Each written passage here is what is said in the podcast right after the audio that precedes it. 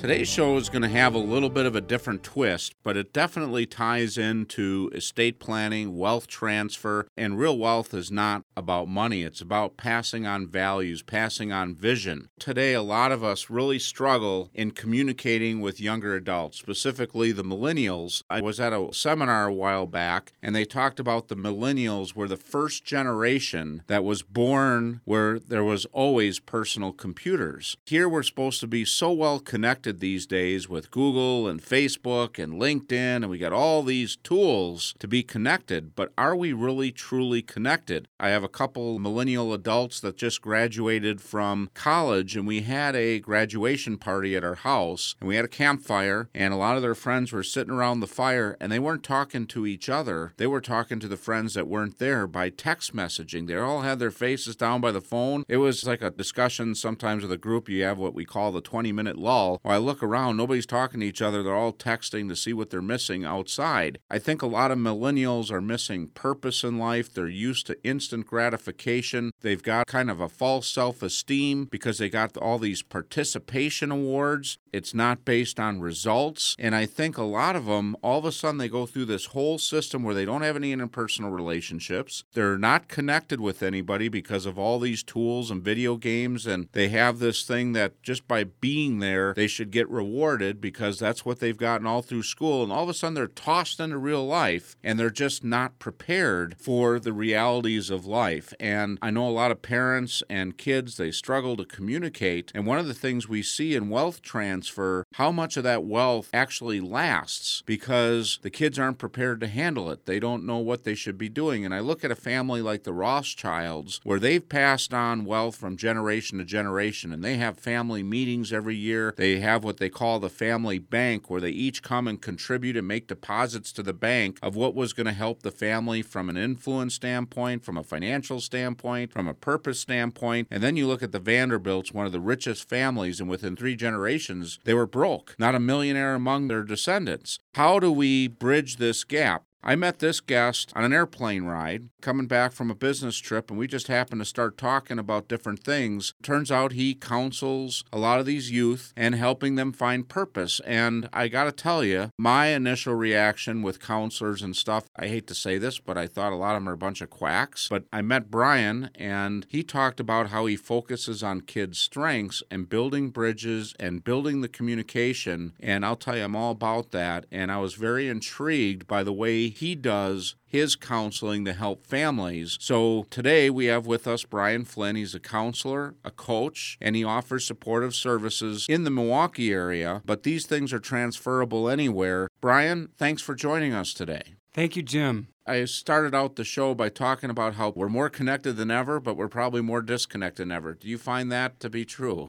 I do, Jim. There is a real lack of authenticity. Many of the young adults that you're talking about are turning to false idols and false scenarios that give them this false sense of self worth. Yeah, and that ends up being kind of empty because one thing we see now, I talk to people across the country and they're kind of surprised that there's a heroin epidemic in their area and they don't realize it's everywhere in America right now. It's probably one of the worst things. Heroin is cheap, it's an unbelievably powerful drug, and we find more and more of our young adults and teenagers are getting caught up in this stuff. They're just not prepared. And when they get tossed into the real world with some of these false sense of security, all of a sudden they find out the world isn't as rosy as it might have been growing up, and there isn't instant gratification. You don't just push a button on a video game and get the results you want in the real world. So I think it's got to be tough for those kids. Very true, Jim. And when these young adults turn to drugs, the consequences can be devastating. Part of this devastation is that these drugs give these kids a false sense of self esteem, a false sense of self worth, a false sense of belonging. Jim, one of the things that I hope to be a part of is meeting these young adults where they're at to help focus on their strengths and bring them back to a more authentic experience so that we can prevent the desire desire and the need to turn to these false senses of fulfillment. Now, one of the things I see, and I just got to add to this too, is the lack of purpose. I belong to a charitable foundation that I'm very involved with. We were at a fundraiser and we were talking about this. This charitable organization is made up of financial advisors throughout the country. And I got to say, the average age of a contributor is probably about 65 or 70. When we talk to the younger members, they're disconnected. They're not giving to charity. And I was at an auction for my high school, and the vast majority of people there were over 50. I was talking to another client of mine that serves on a foundation board, they said the same thing. Their average contributors in their 60s. So one other thing that is really critical right now is, you know, for these charities and these worthy causes, a lot of these kids are a little bit self-absorbed. They're not thinking outside the box. They don't have purpose of who they're going to help. And I think charities, not only are families in trouble, but charities and worthy causes that we all care about are in trouble if we don't get young people engaged in things that are meaningful.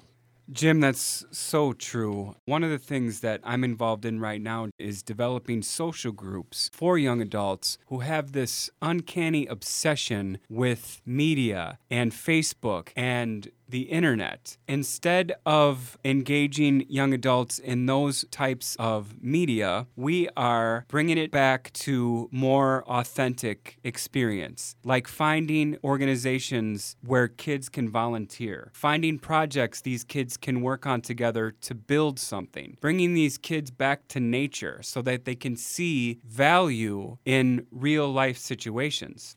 All right, well, we've talked a lot about the problem. Let's focus more on the solutions, but we're going to take a short break. So when we come back, let's talk about things families can do to start bridging that gap and the tools and techniques that you're using as a counselor to help these kids and help these families. Because let's face it, when we come to financial and estate planning and all that, we got all the money. It doesn't matter if we're not happy, and it doesn't matter if our kids end up not benefiting from what we work so hard to put together because we haven't taken the time time to build that relationship with our kids to be good stewards with that wealth. So please stay tuned. I'm Leslie Bibb. Everything changed the day my mother received the awful call that there had been an accident and my father hadn't survived. Suddenly, she was faced with having to raise four girls on her own. But my mom's burden was lessened by my dad's thoughtfulness. His life insurance kept our family together and enabled us to carry on. My father loved us enough to expect the unexpected. Learn more at lifehappens.org, a public service message from the nonprofit Life Foundation.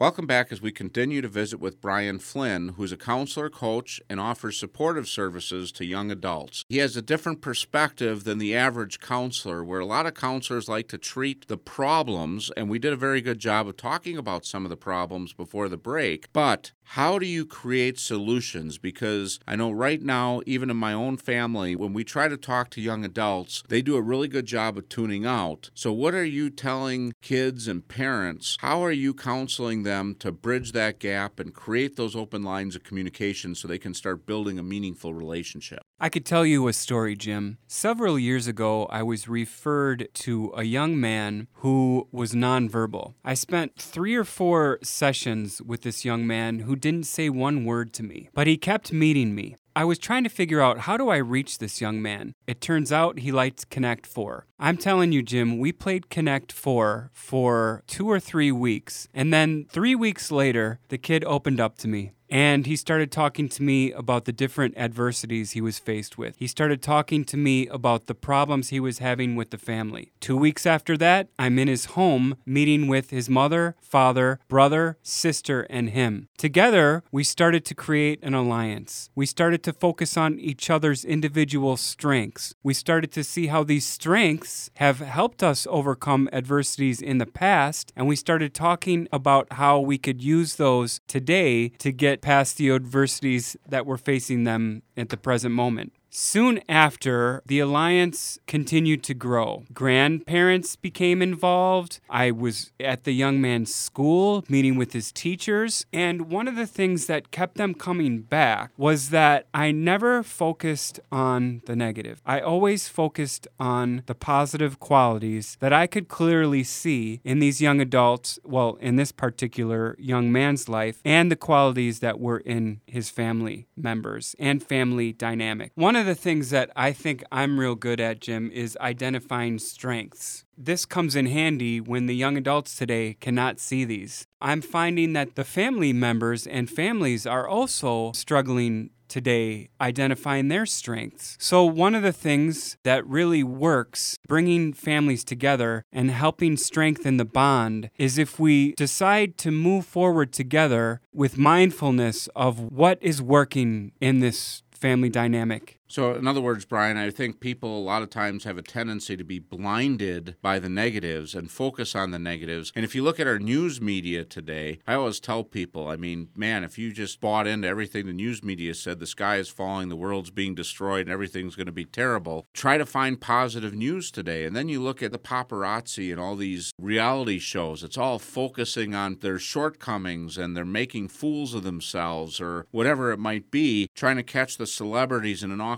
moment. I mean, it's all about negative, negative, negative, negative. So it's got to be challenging to find those positives to focus on them.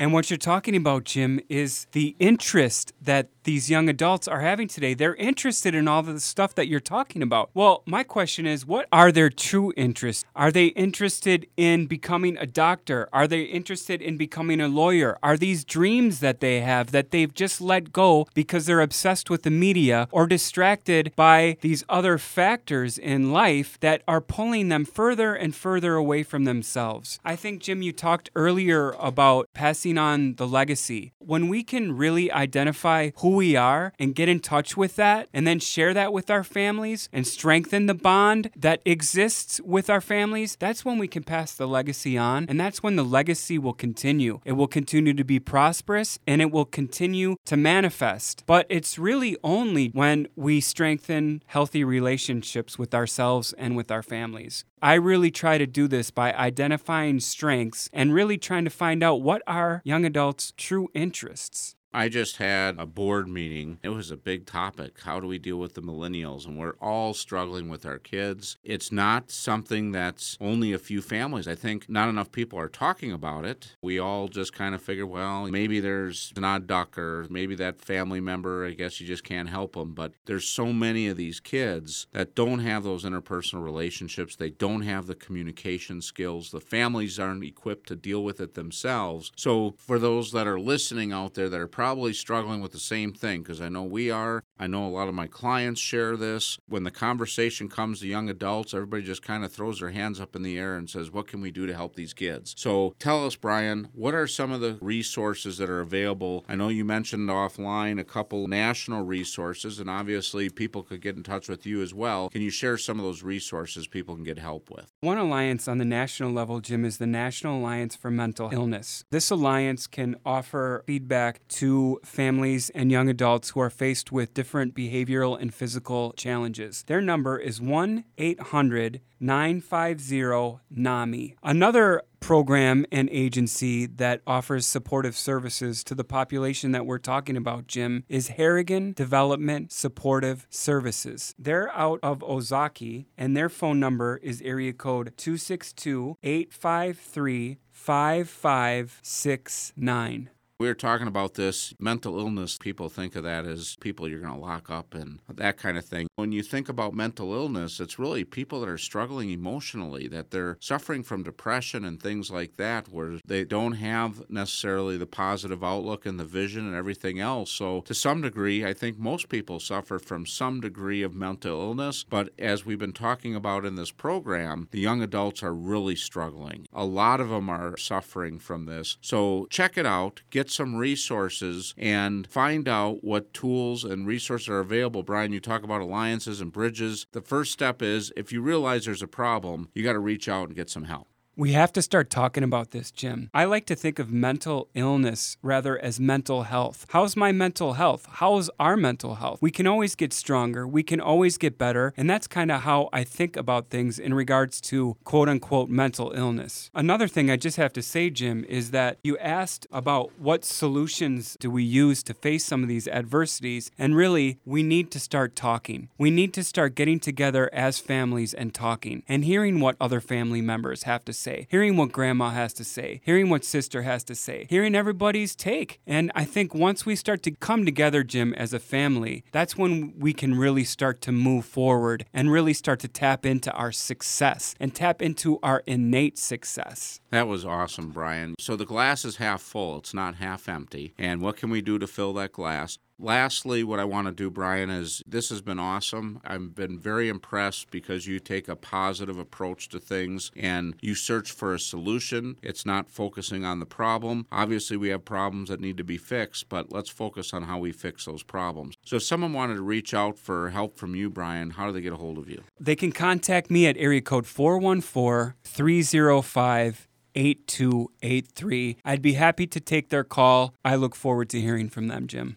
Thanks for joining us this week, and tune in again next week as we explore another phase of the real wealth process. And remember, if anything you heard in today's show you'd like to get more information about, contact your Real Wealth advisor. Also, if you feel that any of this information will be helpful to a friend or family member, just click the Forward to a Friend button.